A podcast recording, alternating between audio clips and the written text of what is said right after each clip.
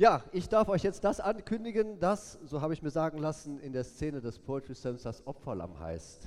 Das ist jemand, der sich hingibt für die anderen, um das Eis zu brechen, um schon mal ein paar Patzer zu machen, damit die anderen danach umso ungenierter auftreten können.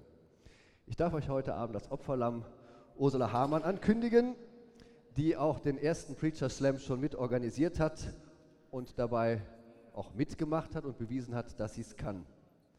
Aber sie hat auch mit ihrem Wording, ihrem Gefühl für Stil und Marke auch Zeitfenster mit aufgebaut und diesen Gottesdienst ganz grundlegend mitgeprägt. Und sie ist hier bei Zeitfenster für so gut wie alles in die Pflicht zu nehmen, nur für eines nicht, fürs Kaffeekochen. Ich, okay, ich, ich, sollte nichts Sexistisches sagen heute Abend, Entschuldigung. Ja, aber ich äh, schätze an ihr ihren entwaffnend, mutigen und sehr persönlichen Zugang und vor allem, dass sie Spirituelles so erfrischend und untheologisch ausdrücken kann. Und ich freue mich auf deinen ersten Beitrag. Dankeschön.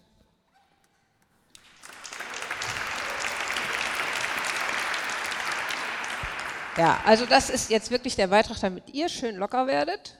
Vielleicht guckt ihr nochmal nach rechts und links, habt ihr nette Sitznachbarn, mit denen ihr gerne zusammen lachen wollt. Vielleicht müsstet ihr mal knutschen.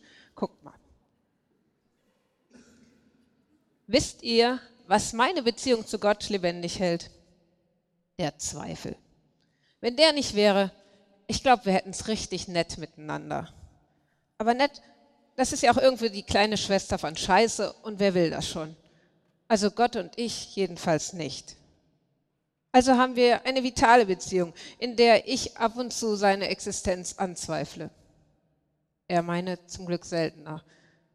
Und ja, Zweifel kann ja auch so eine Art Antrieb sein. Es gibt ja auch so viel, was sich nicht unmittelbar erklärt. Warum ist Wasser durchsichtig, das Meer aber blau? Wie kommt der Strom in den Zitterrochen? Und warum, warum hat Tarzan keinen Bart? Für mich allerdings die größte Frage ist, warum fahre ich eigentlich immer hinter Belgiern hinterher? Ist es, äh, ist es okay, Witze über Belgier zu machen? Es ist eher so eine Art Pflicht ne, als Aachenerin. Ja. Was ist, wenn der Belgier einen Migrationshintergrund hat? Ist es dann ausländerfeindlich? Ich bin ja selbst mit einem Ausländer verheiratet. Das hat unseren Sohn auch schon mal schwer beunruhigt.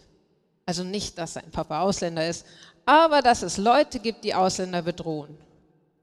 Aber da konnte ich meine ganze mütterliche Empathie ausspielen. Ich nahm ihn also auf den Schoß, sagte, keine Sorge, Schatz, dein Papa ist nur Österreicher. Den meinen die nicht. Wie dem auch sei, Gott und ich, wir haben eine eher vitale Beziehung, die auch schon mal rustikale Ausdrucksformen kennt. Zum Glück erfolgen meine sprachlichen Entgleisungen nicht öffentlich. Macht man ja nicht. Also auf katholisch heißt das, glaube ich, hadern. Man streitet ja nicht, man hadert. Oder man ringt. Das ist dann aber auch schon das höchste der Gefühle. Dann ist man ein wenig bedrückt, vergegenwärtigt den Auferstandenen, legt Zeugnis ab, spricht sich Worte der Ermutigung zu, verweist auf die lebendige Wirklichkeit der Kirche, kehrt um, müht sich um ein gelingendes Leben, um in Gnade Gott zu schauen. Nächster. Meine Beziehung zu Gott ist oft schön, aber manchmal auch handfest und verbal auffällig. Und wenn ich so darüber nachdenke, worüber Gott lachen könnte, dann kann ich das ja nur für mich sagen und nicht für euch. Und für mich, also mein Gott, der lacht nicht nur mit mir, der lacht auch schon mal über mich. Ich wette, der lacht über so manch menschliche Schwäche, die ich mir erlaube.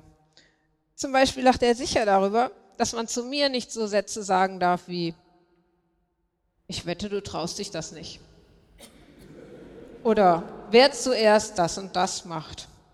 Wenn man das jetzt noch mit Feigling krönt, ja, dann setzt bei mir jegliche kognitive Kontrolle aus und ich mache den größten Mist. Und das hat mir schon ziemlich viel Ärger zwischen Kopfschütteln und ja, blauen Flecken eingebracht. Zum Beispiel, ich habe ein Navi. Ihr habt auch ein Navi, oder? Jeder hat ein Navi. Meins ist perfide. Das sagt mir immer Ankunftszeiten voraus, zu denen ich sage, mal sehen, ob das nicht schneller geht. Ja, und dann fahre ich entsprechend und nehme dem Navi auch mal fünf Minuten ab pro 100 Kilometer. Wobei, ja, das ist schon ein geiles Gefühl, ja.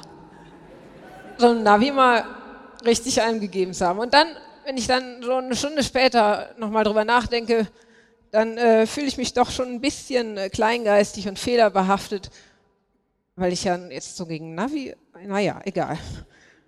Und, aber dieses fehlerbehaftete, das ist ja auch irgendwie Quatsch, weil Gott hat irgendwie über Jesus und die Leute, die über ihn was aufgeschrieben haben, immer versucht zu sagen, jo, ich mag dich.